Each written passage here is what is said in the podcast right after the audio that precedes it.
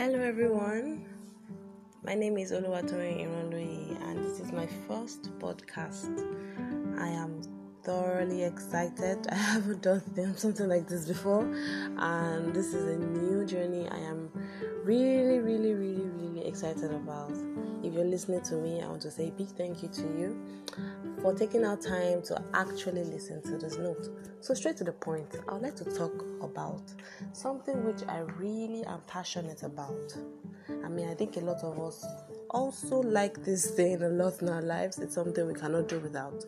I mean, what is life without money? So, yes, today I'll be talking about money. So, over the years, I've just realized that a lot of people do a lot of things, whether good or bad, all in the name of making money and making ends meet.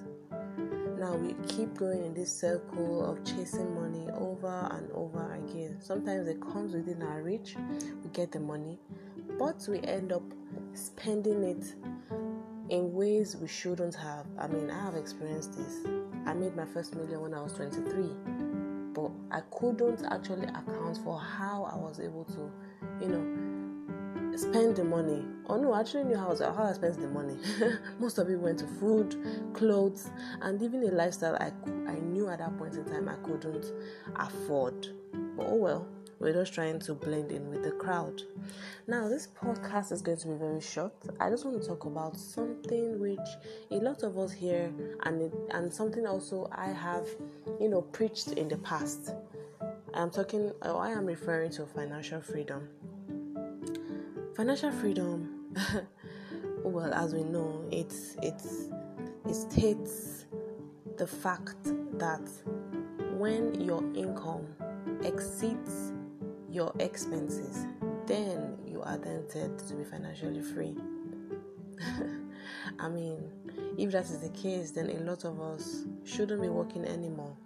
But the world keeps revolving. I mean, the needs keep increasing. Even if, even as our income increases, our needs keep increasing. Now, instead of financial freedom, I mean, I feel that there's, some, there's something else we can actually do to keep this money coming in without us having to work extensively. I mean, what's the essence of spending money if it cannot come back to you easily? So instead of financial freedom, because we actually don't get financially free in a sense, because the richest people in the world they keep working. I mean, they don't stop working.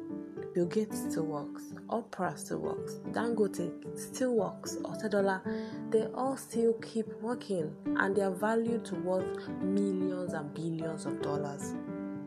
So, in essence, my point is we do not actually get financially free. Right. So the only thing I would say at this point is that instead of aspiring to be financially free, which does not even happen, why don't you aspire to become financially confident? Financial confidence comes from a place, an, inter- an internal place of peace, of assurance, of knowing the fact that wherever it is you are at any point in time, you can make money easily. Now, let me ask you this question if you were kept in a place for six months with just internet and food, and you had asked to make money from that room without going out, without meeting people, I mean, without doing anything, would you be able to make money with just the internet?